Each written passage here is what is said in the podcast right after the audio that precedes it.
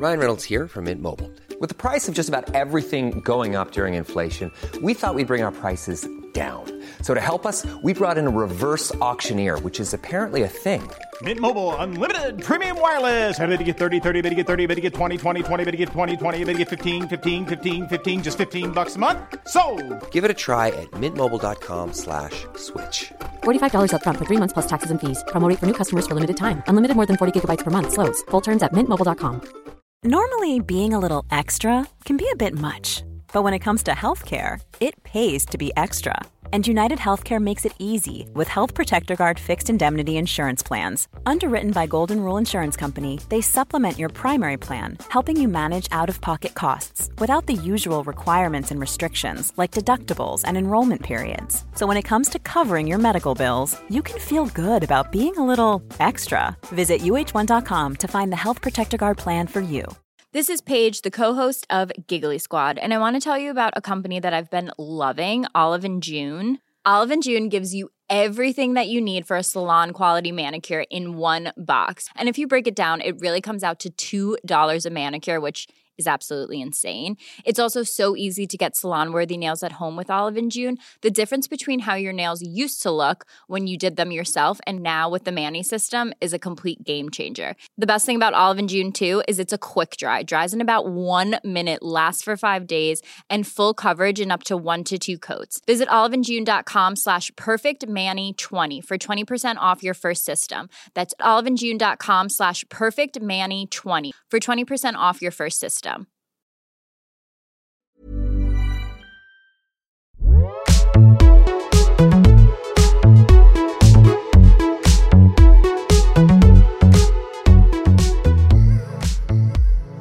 hello. I'm just open on Daily Mail for some reason, and I have a great story to start us off with, which is yes, this is my butt, says Victoria Beckham about her new campaign. What? And she's selling like bodysuits, Shrumpy Skims. Wow, that's she put that's a- crazy. A picture of a butt. It's like, yeah, they're not underwear, but they're bodysuits. what does that mean? I don't really understand. Oh, as in just Yeah. what Rosie Huntington Whiteley Her Zara from. Zara, which I also bought in black. Did you? I've always Yeah. wished I bought one secretly. Yeah, but I don't know where it is. I've lost it now. a secret wish. You know how everyone's canceling Tinx, which we'll I think talk about in Patreon. Yes. But I found in amongst the cancellation her Met Gala commentary from a few years ago, and on a picture of Kate Bosworth, she wrote, "There's only room for one boring white blonde woman here. It's either Kate Bosworth or Rosie Huntington. One has to go." That is true. and I was like, "That's true," and it's Kate Bosworth, sadly. Okay, odd that Victoria Beckham is doing that, but I guess I don't know what to say about it. I guess it makes sense. I'm this caption's obsessed. so funny. Yes, this is my butt in caps. Yeah. I'm obsessed with Lizzo releasing a shapewear line. The fact that I can't remember what it's called is a bad sign. I can't remember what it's called either. It's a forgettable name. no, it's it's like a childhood nickname, but I can't remember what it was. What was it? Yitty. Yitty, yeah. I I like that she's doing that, but I also think Skims has just got such a huge pull in the marketplace. My feeling is thus Kim Kardashian is going to be criticized as doing a shameless celebrity grab, so her product actually has to be great. Whereas Lizzo has so much goodwill from the public that she doesn't need to invest in the product being as good. I know what's really annoying about people like the Kardashians, and actually this segues very well into what we were we just decided we're going to talk about as Yes. well, but one second ago. What's annoying about them is that they have so so so much money that they can make any brand amazing before they launch it. So I remember when Kendall Jenner launched 818 tequila, mm-hmm. and she was like, "Well, for years and years, this tequila has been winning every award because it's so brilliant that without anyone knowing it's my tequila brand, they've just been like anonymously submitting it into all of these tequila competitions and it was winning them all. Hmm. And that's because they have billions of dollars to put behind making the best tequila in the entire world. So obviously it's going to be good and it's the same same goes with Skims. And I'm not saying Lizzo doesn't have the money, but it's just it's interesting how then they think of that as being them getting around the fact that it's their tequila brand when really it's like absolutely showing in full force that it's her tequila brand because she has the money to be able to put behind it. Exactly. And I still think with 818 and Skims, I'm assuming, maybe I'm incorrect, but you know how so many of these brands are like pre existing brands or someone's idea where they've like bought it to the celebrity and given them the credit as founders or whatever to make sure the product gets the publicity. I feel as if all of these Kardashian enterprises, like the Kylie lip kits, I don't think Kylie sat down and was like, everyone talks about my lips. I should make a lip kit. I think someone presented Christiana with the idea of like capitalizing on this way, and they were the factory that made it or the had the contact and blah, blah, blah, and have a 10% stake in it or something. But then it mm. all looks like Kylie's business and she gets the Forbes self made thing. Yeah, that's interesting. I was even thinking about it yesterday with Frankie's Bikinis, which is a bikini brand I'd never even heard of, but now that I'm across it, I'm realizing I have been seeing its bikinis on the likes of Gigi mm. Hadid and co for a while. And basically, yesterday Frankie's Bikinis came out with a collaboration with Gigi Hadid, and in it that she talks about how this girl Francesca Alio or Aiello. We were just talking about how I can't pronounce any words just before. No, I'm looking her up now. Yeah. Um, and she's been friends with Gigi since school, since primary school in Malibu, which means she's obviously absolutely filthy rich. So she launched Frankie's Bikinis, probably with her parents' money, allegedly, coming out of my mouth. and then Victoria's Secret last month bought an 18 million US dollar stake in Frankie's Bikinis. So she's now rich, rich through that. And so many brands like that's that will be a like just having that name recognition. Okay, Gigi Hadid and blah blah blah. Everyone's worn it. Therefore, I get investment capital. Therefore, if you inject eighteen million dollars into a business, it's like kind of hard to fuck that up. Like Yeah. I know we both watched We Crashed, so we know it's possible. Yes. But once you have once you have people that are believing in you and backing it, then you can just scale and say, okay, I'm going to end up end up in every shop. I'm going to pay influencers, and then you just keep making more and more money, and so the cycle continues. I know. Rigged. Yeah, it is. I know. I was just thinking that though when she releases this collaboration with Gigi and says we've been friends since primary school. I was like, that that's you admitting to being really, really, really rich before you founded your family, at least before you founded this bikini label, which you then put all your celebrity friends in as a result of being really, really rich and growing up with them, which Victoria's Secret just invested millions in. It is very rigged. Um, but yeah, speaking of We Crashed, which is a brilliant way to show that you can lose all your money, I finally watched it and I binged the whole thing. I know you were saying on the pod that it's really watchable and I should watch it, but I just I've been finding it really hard to focus on TV shows like The Dropout. I've, I've dropped off. I've dropped off kind of everything, but this, for some reason, just absolutely hooked me. So it's obviously about WeWork the founder Adam Neumann and his wife Rebekah Paltrow Neumann. I love so much that she kept the Paltrow in her name Same. when she married him. It is long, but for some reason I didn't care. I was reading a Vulture review and they kind of tore it up and were saying that it was like way too long and also I think that it did focus way too much on their relationship, but that's what I found quite interesting. But then when you think about the things that the show missed, it didn't talk about anything about kind of what it was like really to work there in that time or whether they were unionizing or they mentioned really offhandedly which i knew because i'd read a vanity fair profile on him that he bought the rights to, to the word we he trademarked we and then sold it back to his own company for like 5 million us dollars It's incredible. and they just gloss over stuff like that there must be so much insane shit that was happening I even thought, yeah, like you said, I thought the staff were going to be such a central focus. There was that girl they set up from the start, the blonde mm. girl, where I thought, oh, this is going to be a story of like the true despicable nature of WeWork. It's going to show that she was, I don't know, just overworked and emotionally abused or like something really bad happened. And all that happens to her is that she buys a Birkin off eBay, which is insane. And she deserves everything she gets if she does that. And then had to sell it because their IPO didn't happen. I was like, that's not an arc. i know and then that someone said she lost 5000 Yeah. dollars from that. I was like, God, I'm losing five thousand dollars off my fucking Depop purchases because some girl um, yesterday got me off Depop and got me into Instagram, and then paid me less because she got me into Instagram, and then still paid me via PayPal, and I got all these fees through PayPal. I was like, I'm literally gonna attack you. Yeah. PayPal is not I okay. fucking hate PayPal. I hate PayPal. I hate On it. The long list of companies we hate.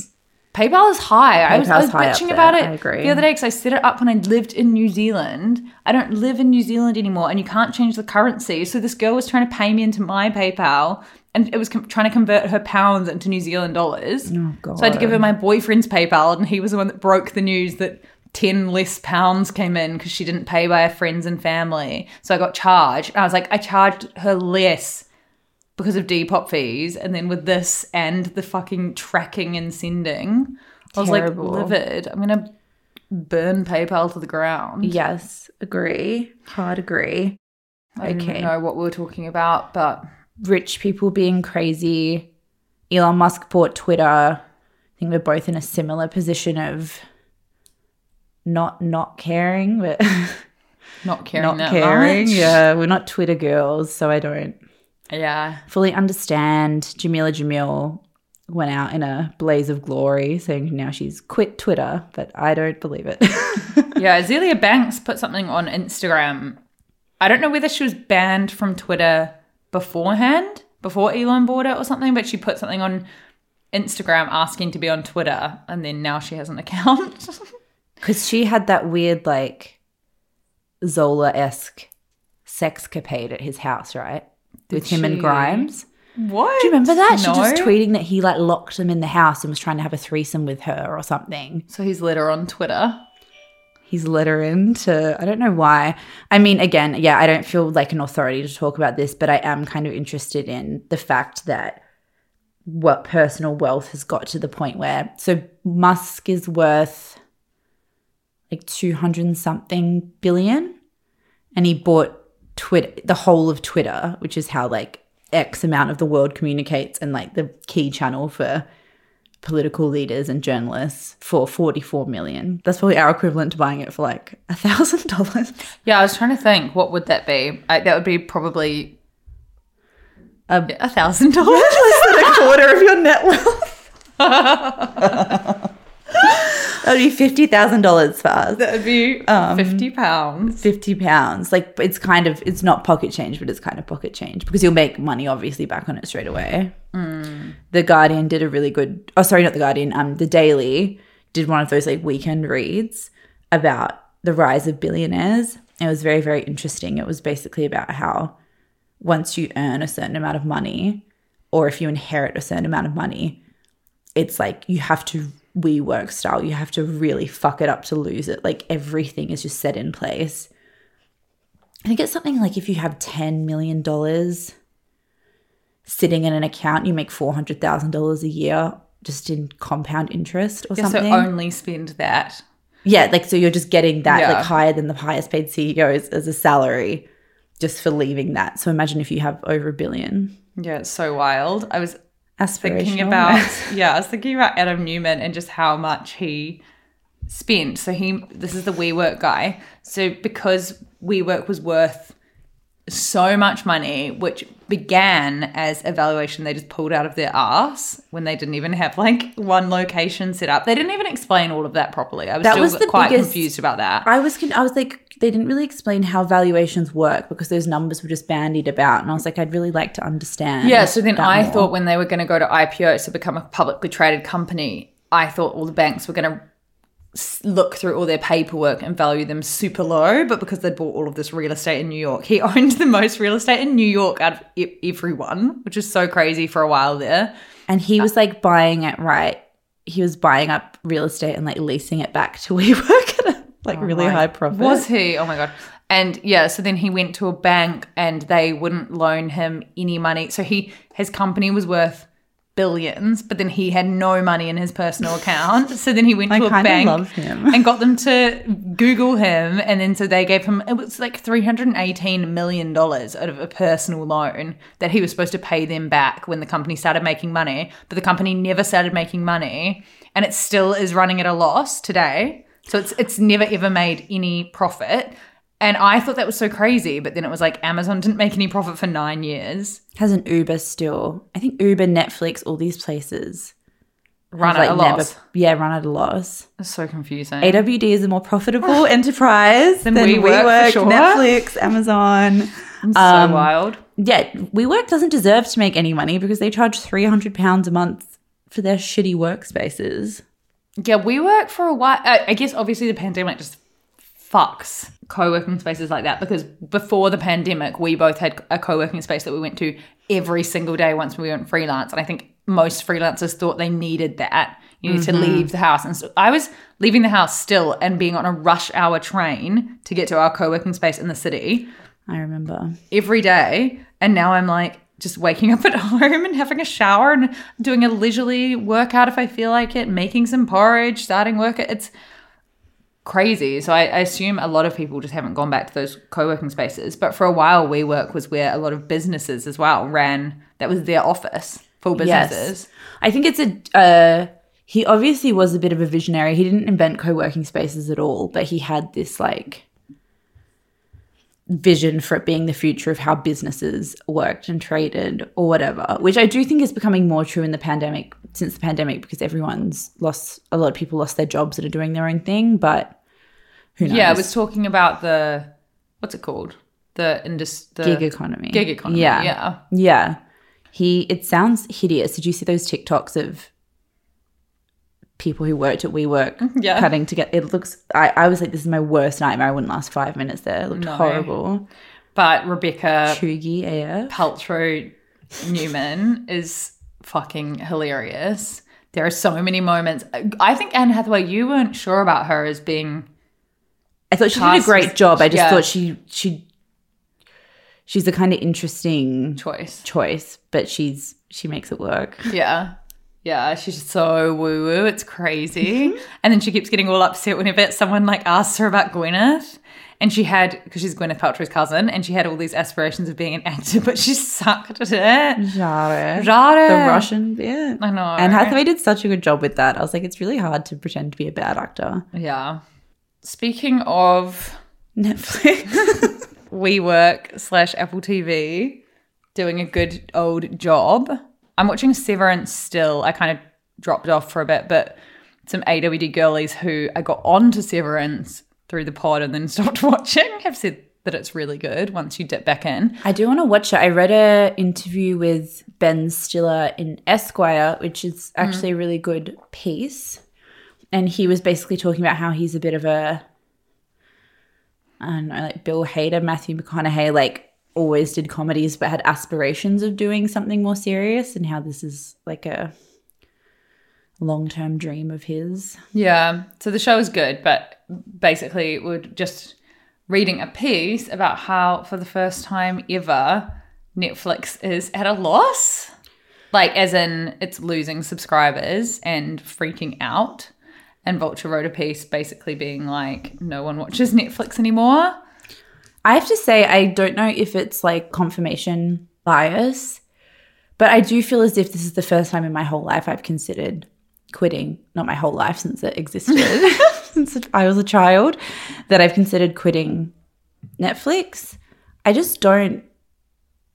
I don't know. I just don't use it that much anymore. And I find that I don't go on there. I used to go on there and just feel like I'd find something. Yeah. And now it feels like a bit of a sort of barren wasteland, but it's not that exciting thing where there's always something to. We're going to be sponsored by Netflix next week, definitely. of course. Yeah. Do you feel like that? I Yeah. can't remember the last time, apart from like Love is Blind season two, which was ter- like terrible. Yeah, I feel like that. I don't have my own subscription. I bandy on to my little sisters. She's I like, was like, I think I'm patient zero for Netflix because I'm the only person I know that has always paid for it. I used to pay for it Right. for years, but then about a year and a half ago, I started getting onto my stepmom's account, which is my stepmom, my sister, and my sister's fiance. Nice. We all have accounts, and I'm pretty sure my boyfriend uses that account as well. But yeah, I, I'm never on Netflix anymore. I think it's because there's so many different alternatives and especially being in the UK now, I basically will always instead of going to Netflix, I'll put on something like Nigella Lawson's cooking Love. in the background or I put on First Dates, which is my absolute favorite P range show of all existence. Need to watch more first dates. First Dates is so so so good. They spend my friend is a producer Nice. not on first date. Oh. As in, she's a like, she's a producer in the same office as other people who work on first dates, and she was talking about how long and rigorous the matchmaking process is, which it should be for these mm. shows because they really want it to work out, and so they often, like more often than not more often than not, but very often, will pair people up and they stay together, and then they'll have reunion specials. That's nice. And at the end of every episode, they show you who's been on more dates and who's still together, and it's just very gorgeous. So I, I'll put on that instead of Netflix.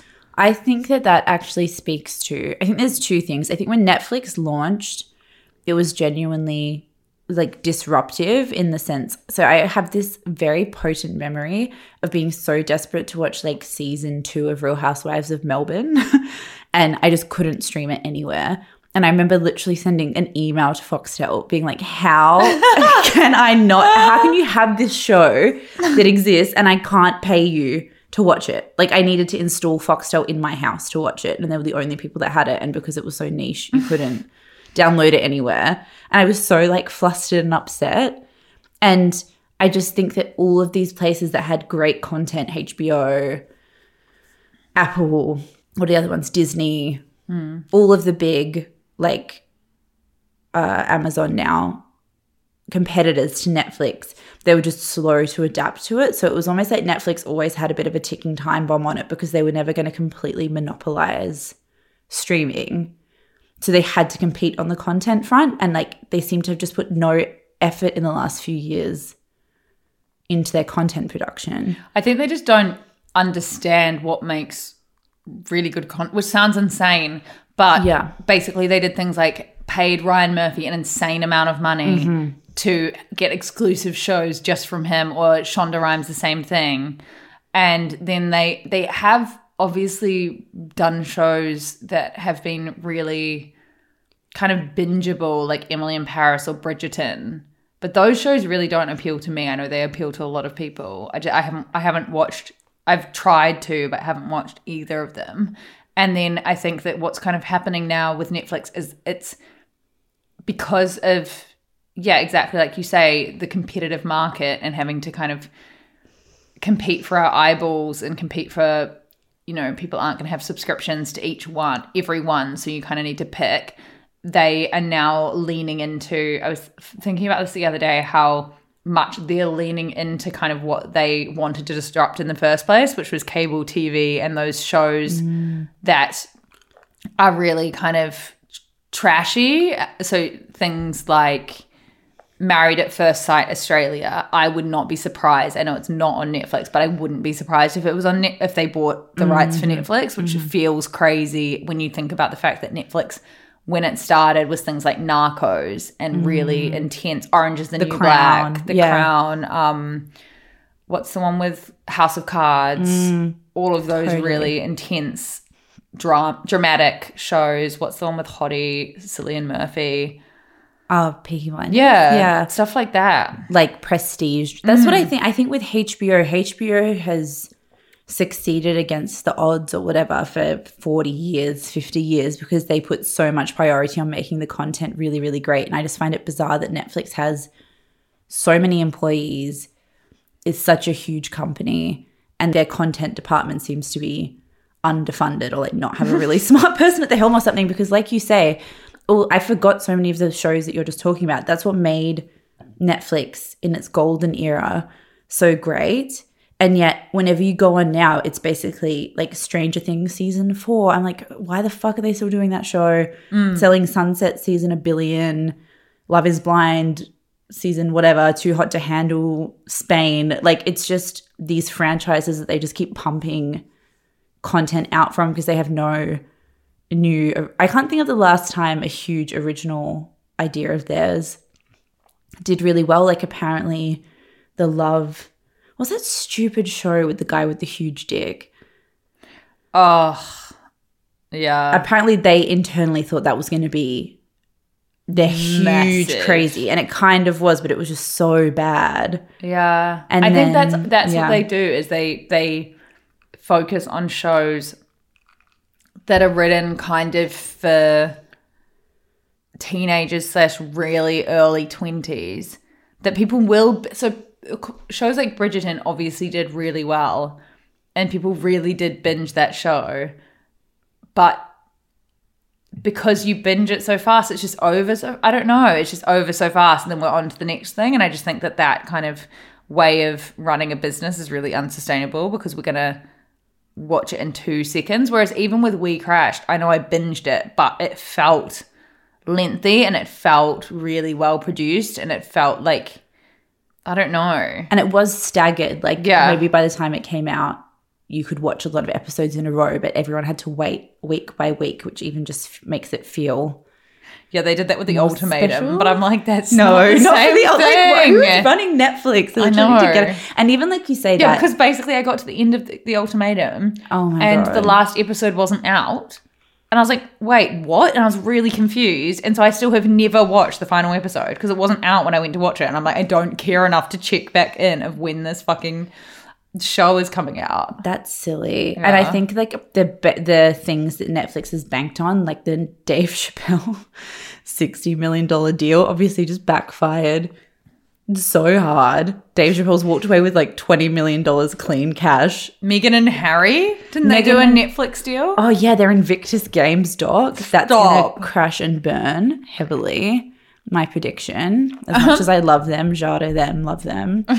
no, who wants to watch? They're so oversaturated. Like that's not when they signed that deal. They would have thought it meant something that it just doesn't mean now. And even Ryan Murphy, that makes sense on paper, but he's obviously now just churning out stuff to get it out of the way, so he doesn't have to deal with it anymore. Yeah. You know, like I, the last four shows of them have been like Pose was great. No, but Pose wasn't even a Netflix show. They Right. they brought it onto Netflix, but Pose was Pose was good. The Politician season one was kind of interesting. It was kind of Mm-hmm. Politician season two dropped off. My Halston was God. fine, but not. Didn't watch it. I think this is, yeah. So I'm kind of curious how, and people are saying now to deal with it, they're going to start cracking down on password sharing or introduce ads. And it's like the second that happens, We're out of here. we are available to consult with you, Netflix HQ, for a fee. What would we pitch them? That's for their ears only. I don't know. But like, Yeah, I'm sure we'd have a better idea. people like than- Jacinda, uh, why can't I say her name? Jacinda. Bravo. Yeah. people like Jeremy O. Harris, our fave guy, getting him to be a random like producer on Emily in Paris is random. Like you, Phoebe Waller-Bridge, I'm like get people who are so hypey and just throw money in their faces until they make stuff for you. Well, Amazon has already stolen her and paid her what was it, twenty million US Ah, dollars. that's right. So she has a deal with them. But even then, I am kind of I do understand that someone like Phoebe Waller-Bridge made Fleabag, and is obviously very talented and very funny and very on the cuff. But I don't know. Coming from having zero experience in this world, I just don't know if that's the right way to go about things by breeds- paying someone like that who's made one good show or a couple of good shows like Ryan Murphy, even Shonda Rhimes, a bunch to be exclusively with them. Just grab new new people. Or yeah, don't give them these crazy. I I agree. It breeds complacency. Yeah. It's like the latest. So obviously, diehard Sofia Coppola fans would lo- love her, would die for her. Her movie in the Rock, on the Rock, sorry, was just quite average. And then I found out afterwards that it was like an Apple TV production. Like they just wanted movies on this, so they just paid her to make a movie, and you could just feel it. You could just feel that she got paid a bazillion dollars and just wanted out of her life, and just wrote a script in like three days over one weekend and just filmed it the minimal way she had to, and it just felt very low effort because yeah. it's not an artistic pursuit. It's like a financial thing. Yeah. It's like how we get paid for copywriting work. Like that's what it felt like her entire movie was, which is crazy. yeah, I think the way to go about it is either auctioning, I guess that's what they kind of did. Books, good books, and turning them into shows, which obviously is like Hulu does such a good job of that. Reese Witherspoon. Reese Witherspoon does such a great job of that. Big Little Lies, etc. And then also just reading new scripts and finding that next. I guess that's like hard. I don't know, but We've got an idea for you, Netflix. read some scripts, read some books, and turn them into shows. Why don't you read a book? Why don't you consult with us? Consult with us. You can get more of these great tips. Might turn around your company. it is funny um, though, because I guess you just don't know what's going to take off. It's that time of the year. Your vacation is coming up. You can already hear the beach waves, feel the warm breeze, relax, and think about work. You really, really want it all to work out while you're away. Monday.com gives you and the team that peace of mind. When all work is on one platform and everyone's in sync, things just flow wherever you are. Tap the banner to go to Monday.com. Quality sleep is essential. That's why the Sleep Number Smart Bed is designed for your ever evolving sleep needs. Need a bed that's firmer or softer on either side? Helps you sleep at a comfortable temperature? Sleep Number Smart Beds let you individualize your comfort so you sleep better together. JD Power ranks Sleep Number number 1 in customer satisfaction with mattresses purchased in-store. And now save 40% on the Sleep Number limited edition Smart Bed for a limited time. For JD Power 2023 award information, visit jdpower.com/awards. Only at Sleep Number stores or sleepnumber.com. Yes. And companies just get too big, I think, to be able to go, like when you're in it, like the WeCrashed thing. From the outside, the problems are so obvious. And then when you're in there, you get into this like cult mind think, group think situation where no one can see what's right in front of them. Mm. And then all we'll do weird pivots that don't make any sense.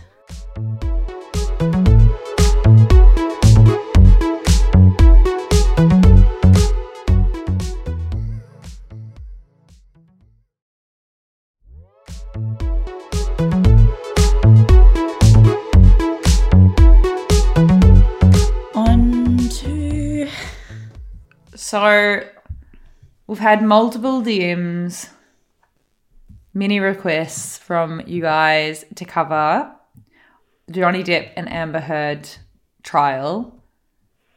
What's interesting about this trial is it's still very much at its middle point. So it's quite hard to talk about in a complete way because it's not complete. But I do think it's interesting to start speaking about it now. And we can obviously talk about it more once Amber's uh, testified. But I think we could just talk about things such as an overview of what's going on, an overview of the media circus. I didn't realize that, I didn't even realize what the trial was for. I just knew that there was this trial happening. But basically, Johnny Depp sued Amber Heard for defamation over a 2018 Washington Post opinion piece she wrote in which she said she was a public figure representing domestic abuse. So he then sued her because, as part of their divorce arrangement, so they finalized their divorce in 2017. She kept the dogs, he kept his island, and they were not allowed to speak negatively about their marriage or divorce. And that came after, in 2016, when Amber Heard filed for divorce, she arrived with a bruised face saying that he had done it by throwing an iPhone at her. And then there was a judge that granted her a temporary restraining order.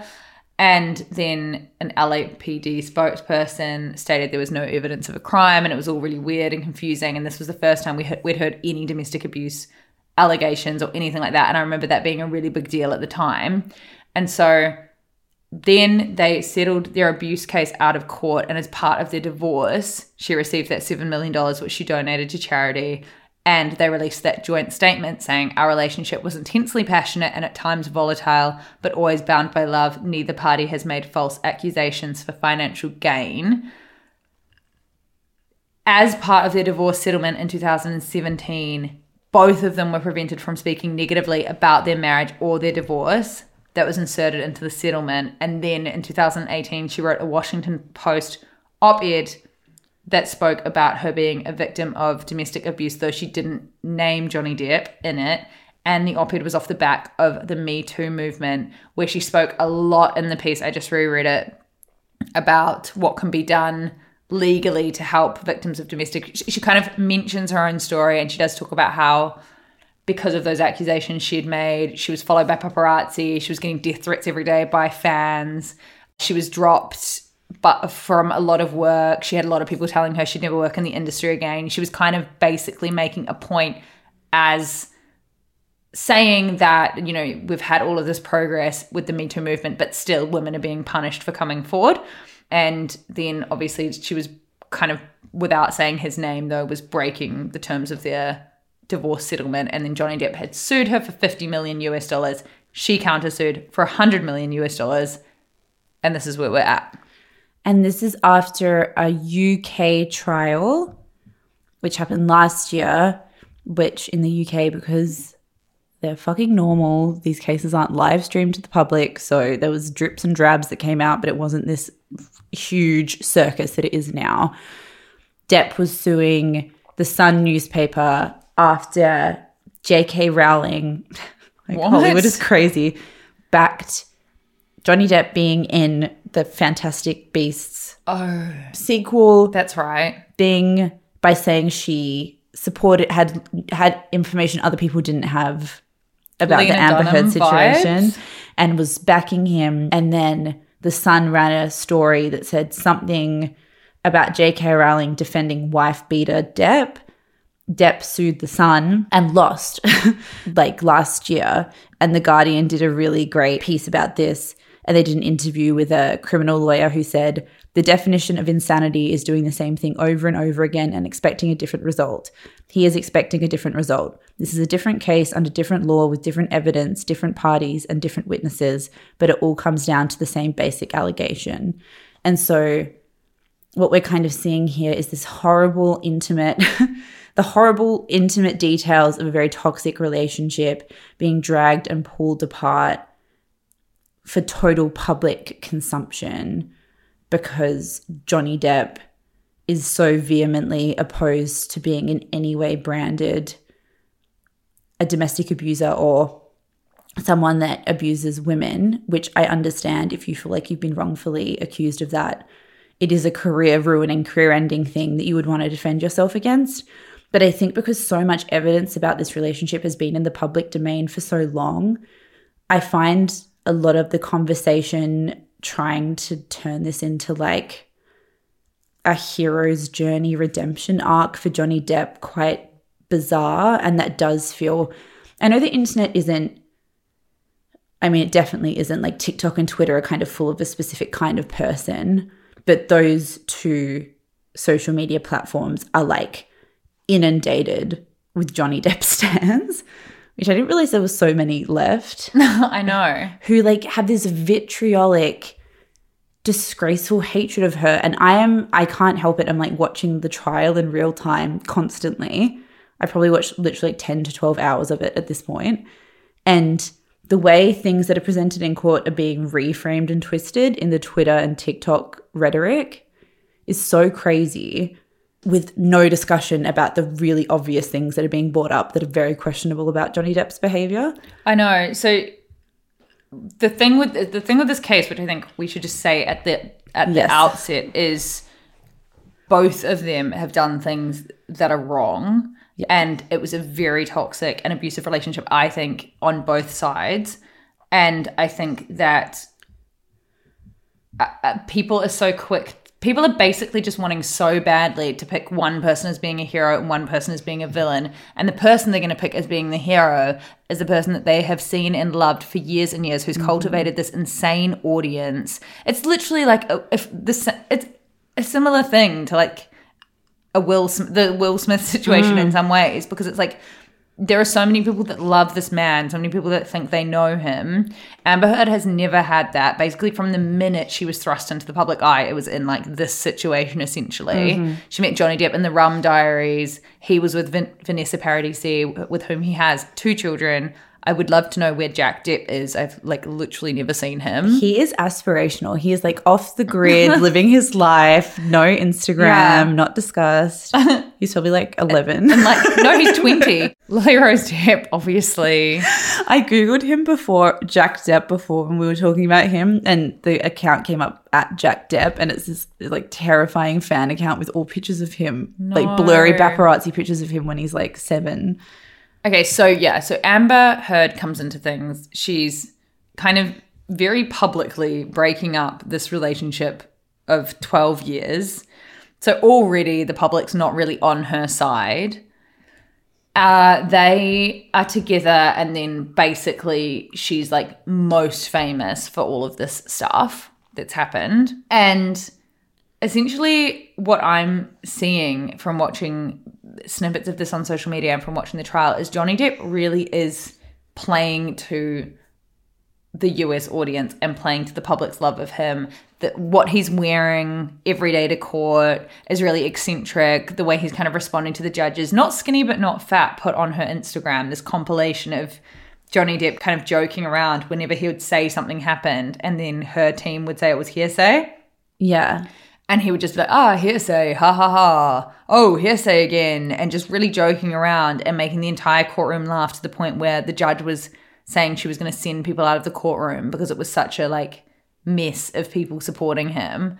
And imagine just, I don't know, I'm just like, it's a really impossible. It's essentially what Amber Heard was saying in that 2018 piece, which is what he's suing her over, which is why this entire thing is happening, is happening again in real time.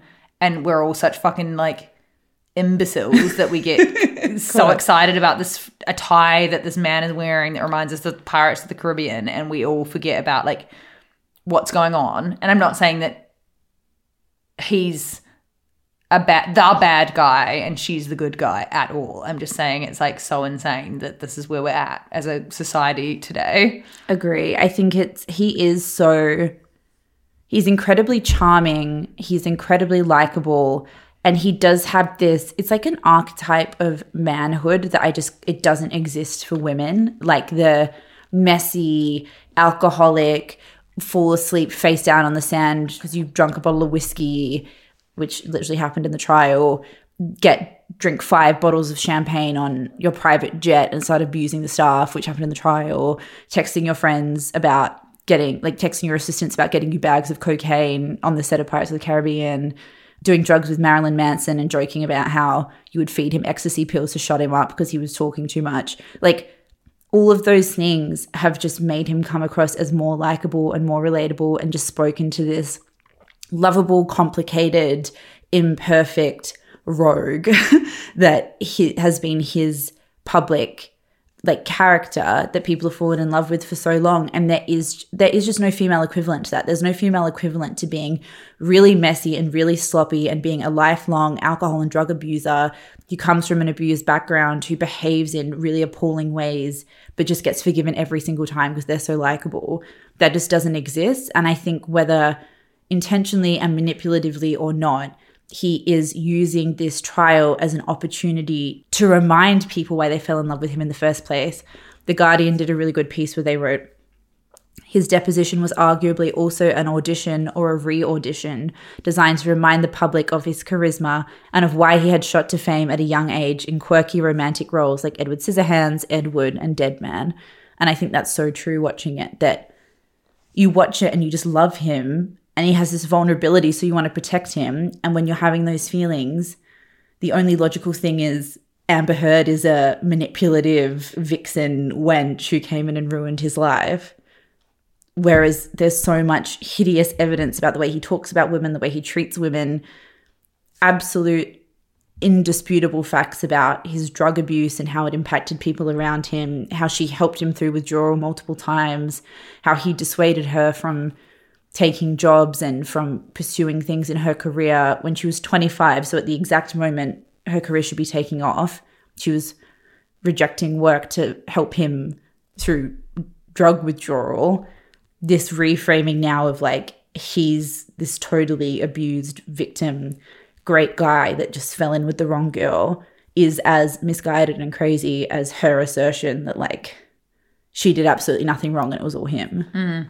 Yeah, exactly. What's interesting about this as well is is the the different ways we as a public view women abusing men and men abusing women and I think this case is kind of this weird rare example of a time where we are looking at Amber Heard as being the abusive one hmm. and Johnny Depp as having done nothing wrong and it's because we love Johnny Depp. But it was so crazy. I was literally watching the ultimatum and one of the guys had been out all night and then they didn't shot on the screen, but they showed them fighting when he got home and her saying something like, I'm so angry, I'm going to punch you.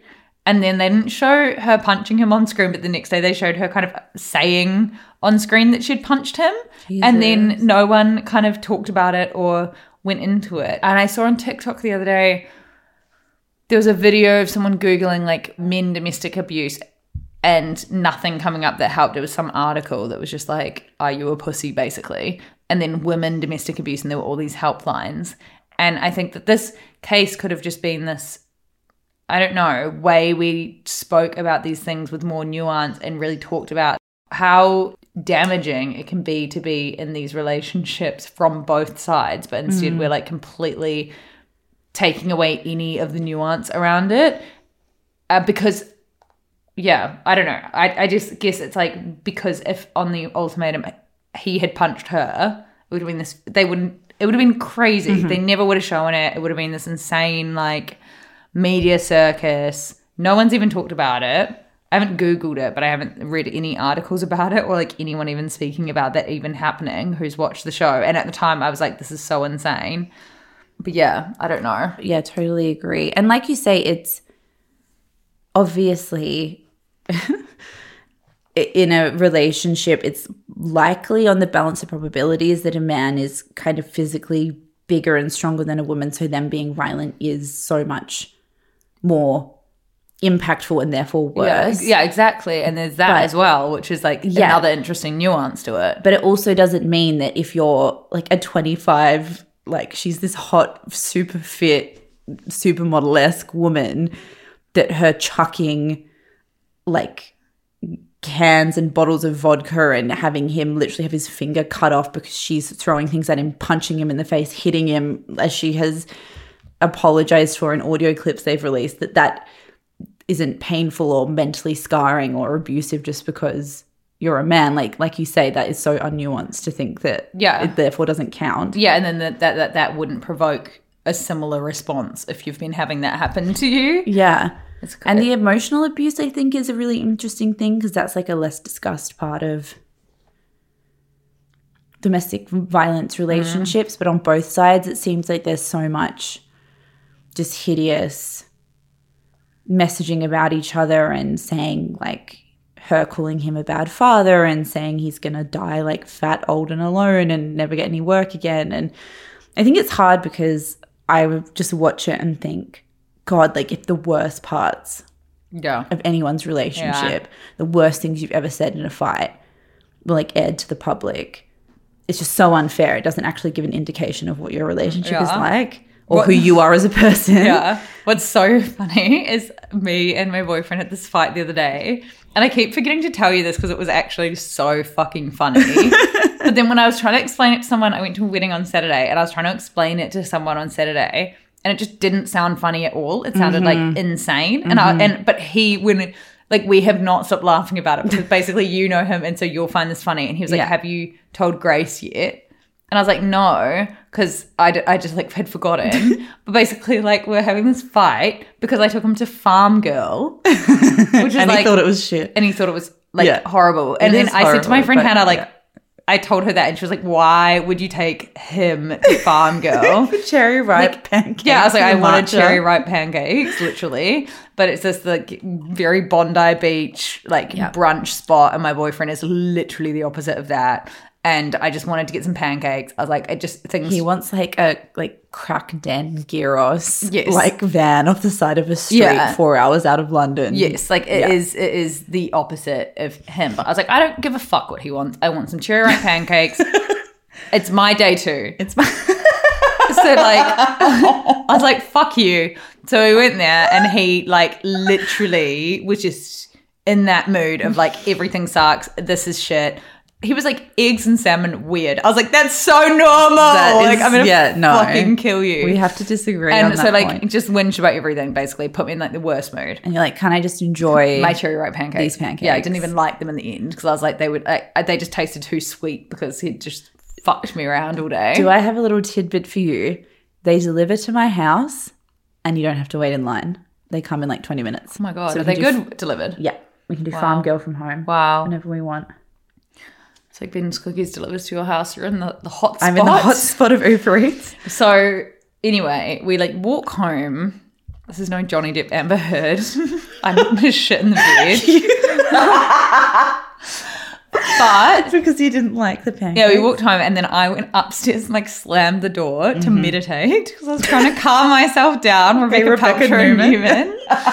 and then he came upstairs and wasn't getting like a response from me and was like standing there trying to start a fight and then goes, fuck you. And then like slammed the door. And I've then done that. Opened it again and goes, I hate you. And then slammed the door again and then opened it again and goes, and we should break up. And then slammed the door again and like went downstairs.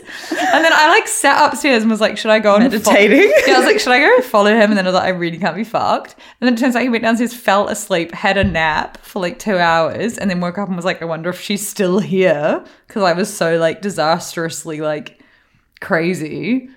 And then he just came upstairs and we started laughing. But I was like, like, imagine if someone was reading just shit like that out in court. And they were uh, like, this is how toxic her and Johnny Depp's relationship got, where they were secretly recording each other all the time. So that's why they're playing now in court all of these recordings of them having horrible, horrible fights where like Amber Heard obviously knows she's recording, so she's being very saccharine. Be like, sweetie, why are you angry? And then he's going more crazy because he's like aware she's doing it. It's like it is. It's hideous, but it's it's kind of funny. And then he's obviously doing the same back as well. So the whole thing, the whole thing is just not fit for public consumption. I think that.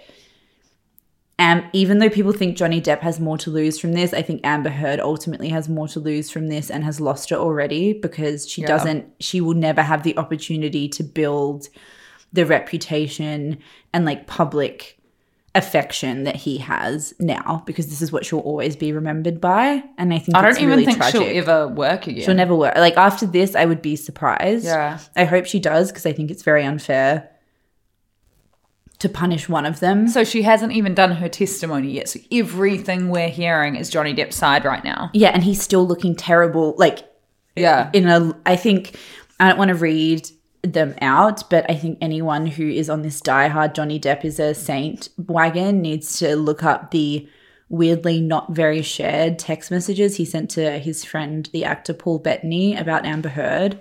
They're like heinous. Some of the most heinous things I've ever read a human being say about someone. Mm. And the fact that that was read out during his own testimony this week when everyone's turning him into a saint. He called Vanessa Paradis a f- extortionist cunt. He talks about prostitutes he's got as like fat whores. Like he's not this lovely. People are complicated. He can also be Jack Sparrow that visits sick kids at hospital and be not kind and abusive to the women in his life. And that doesn't also mean that he was super physically violent. abuse. Like it's just, I don't, yeah, I don't know. I think maybe it's because like a lot of super young people are on Twitter and TikTok, and their like brains aren't developed enough to. like when you're young, you're very like, who's good and who's bad. I need to understand. Yeah. So that's why it feels so depressing being on those apps. But it's not even Tik like it's not even just TikTok. I haven't I haven't been really seeing it on TikTok at all. And I was on Instagram and seeing not skinny but not fat sharing that. And she's like a 30 whatever year old woman with mm-hmm. kids and married. Mm. And it's just like I don't know. It's all it's all really depressing. And then people were even saying like Amber Heard was copying his outfits in court. I was like, please, can we just have some thing more interesting to say than calling her a villain, even because she's wearing a suit and he wore a suit. And just like how far, like I just find it so funny how far we go with these cultural conversations in the last five years, and then when it comes to applying them to real life situations, Yes. everyone's just got fucking amnesia. Yes. Like there's literally a psychologist who on Johnny Depp's team. So this is someone who's testifying on his behalf. She hasn't even had her own psychologist come in yet. Says that they would diagnose her with histrionic borderline personality disorder, which is a severe mental illness, and who knows whether or not that's like being used in his favor or not but the idea that someone who is being publicly discussed as having a severe mental illness and the psychologist literally said like this explains overreaction to abandonment. This explains manipulative behavior. This explains like overreacting and acting in violent ways. It's related to childhood trauma. It's related to like all of these things which you should just react to with empathy because we're expected to be empathetic to people with mental health struggles in any other context like in this context everyone's just forgetting that that conversation ever happened mm. Yeah. It's gross. People are calling for it to be made, calling for the trial to be made, and it will be probably by fucking Netflix. probably by ryan murphy into american crime yeah, Season into 12. a documentary. I don't know. It's just gross. It's just sad. I'm like seeing things where it cuts from Johnny Depp on the on the stand, kind of like smirking to like Amber Heard. And I don't know. I, it just makes me feel disgusting. The whole thing. Same. And I can't help. Like I don't know. I I I feel like the opposite to everyone else. Like I can't help but just feel this affinity towards her. Like I just look at her and I and I and I'm not saying she wasn't abusive, and I'm not saying Yeah. she probably wasn't the instigator. It kind of sounds like she wasn't. She was when you think about the fact that Vanessa Paradisi has has said he was never like this in their relationship. But I know people do change and like addiction and things like that do uh, continue to get worse. Like I know that from like personal experience of people who had never suffered. Did, but just because someone acts one way with you doesn't mean they're not going to act a completely different way with someone else. Mm-hmm. And I know people who were never violent before, who were then violent with a partner later, kind of thing. But I just can't help but just feel like just so upset for her. I feel the same. I think as well, like knowing people, like close people to loved ones who have loved ones with personality disorders as well. I think I I kind of had a suspicion, perhaps from what I'd read, that that might be something she suffers with because a lot of the ways she behaved, and being very like armchair psychologist here, but just seemed to align with mm. something in that kind of family of mental health. And I just think turning that, how someone behaved in the intimacy of a marriage, suffering from mental health issues, dealing with the absolutely unimaginable stress of a much older partner who's incredibly famous, who has severe, severe, severe addiction issues, and who it's your job to not only help them with them, but keep the public from knowing about them while you're also also trying to build your career again, you can act in ways that are very, very bad and accountability should happen. But I don't think that like global humiliation is the right accountability for it. Like I always just think back to what mm-hmm. happened with Caroline Flack, where it's kind of a similar situation. She was accused of domestic violence by her mm. ex partner, mm-hmm. and she clearly was like suffering from a lot of issues. And the public trial she went on in the UK because of those allegations, she ended up committing suicide. Yeah. And it's like, I just can't help but think about things like that whenever this happens because I can't imagine it. It's like we, I suffer from depression just like a normal everyday person mm-hmm. without this sort of stuff happening. Imagine if the entire world is against you. The reason she wrote that article in the first place that she's now being sued for mm-hmm. is because she was getting death threats daily. That's such a great example with Caroline Flack because if, God forbid, something happened to Amber Heard, the fucking public discourse would just run a mile in the other direction. Yeah. Oh my God, what about these texts? Actually, Johnny Depp's a terrible person. Actually, and I wouldn't be surprised, honestly, if in a week or two weeks' time when she takes the stand and it's her team's opportunity to bring out new evidence that people haven't seen before, if suddenly people run in the other direction again or all these Johnny Depp people suddenly disappear into the background. I just think like people are just way too easily people are so easily swayed by celebrity. They're so quick to forgive white men, mm-hmm. and they're so obsessed with people being hot. Like it's everything about this Johnny Depp thing is because he girls had a crush on him when they were teenagers. But I'm like, I had a fucking I crush know we on him. all wanted to fuck He- him when he he was, dressed as a pirate. He like was it's fine. Literally the love of my life. Like, and I'm over it. Like, just get the fuck over it. You joking? It's like the a- Jelena fans. I'm like, you're all 30. like, get a fucking Hailey life. Bieber alone. It's so sad and tragic. Like, that's how I feel about this. I'm like, we all Yes. enjoyed Pirates of the Caribbean Yes. Johnny through three Depp was in 2012. fucking gorgeous. like, but get over it. Oh my god. Get a fucking grip, as you would say. Is that a, a thing I would say? I feel like I do I started saying that because of you. Get a grip. Get a grip. Do you think we're going to get any negative reviews because of this? Probably.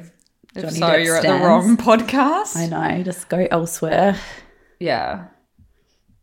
I mean, probably we'd probably saved it in that last 30 seconds of saying everyone wanted to fuck him as a pirate. I used to masturbate to him as a pirate. Did you? Yeah. You said something about being horny for him as a Yeah. pirate. Oh before. my god. Totally. It's like bringing back memes. I was more of an Orlando Bloom girl, which I'm not proud yeah, of. that's foul. I know. Shada. I told you, didn't I? I wrote him a fan letter and he replied. I was 12, pedo. Oh It was like two grays from Orlando Bloom. the first Orlando Bloom allegations come out on our pod. but the first beat of the dominoes that it leads to, I'm kidding. Orlando Bloom cancellation. I have to testify. You're getting pulled apart on TikTok, your TikTok fame. It's me and him just, oh God, why is that so funny? and they're like, she's dressing the same as him. Miranda Um, Kerr's like, I was at least 20. Oh God. Oh boy. Bye. Bye.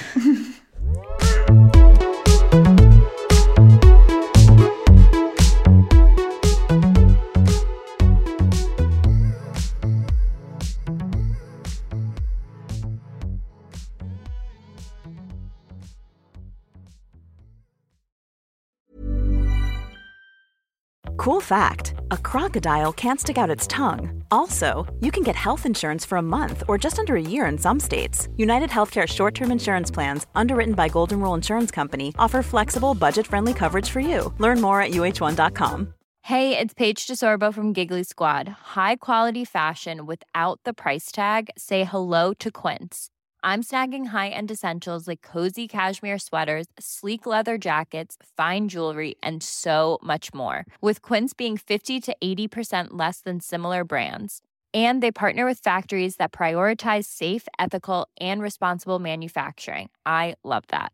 Luxury quality within reach. Go to quince.com slash style to get free shipping and 365 day returns on your next order. Quince.com slash style.